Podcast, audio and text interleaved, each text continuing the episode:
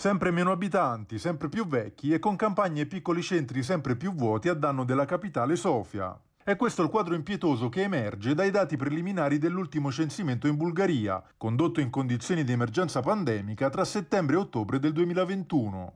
Oggi i bulgari sono poco più di 6,5 milioni, a confronto dei 7,3 milioni registrati nel 2011, con una decrescita di quasi 850.000 unità, pari all'11,5% della popolazione, in appena un decennio.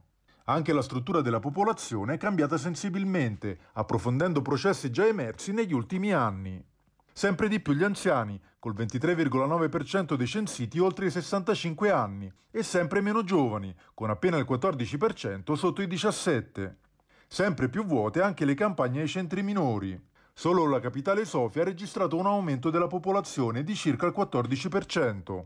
Tutte le altre province hanno invece meno abitanti, con picchi di meno 26% in quelle più economicamente svantaggiate, come Vidin e Dobrich. Continua quindi a ritmi sostenuti il progressivo spopolamento della Bulgaria, spinto da tasso di crescita negativo e dalla forte emigrazione verso l'estero. Una questione che preoccupa fortemente le autorità di Sofia, che però non sembrano in grado di proporre misure concrete per fermare o invertire la tendenza. Alla caduta del regime comunista i bulgari erano quasi 9 milioni.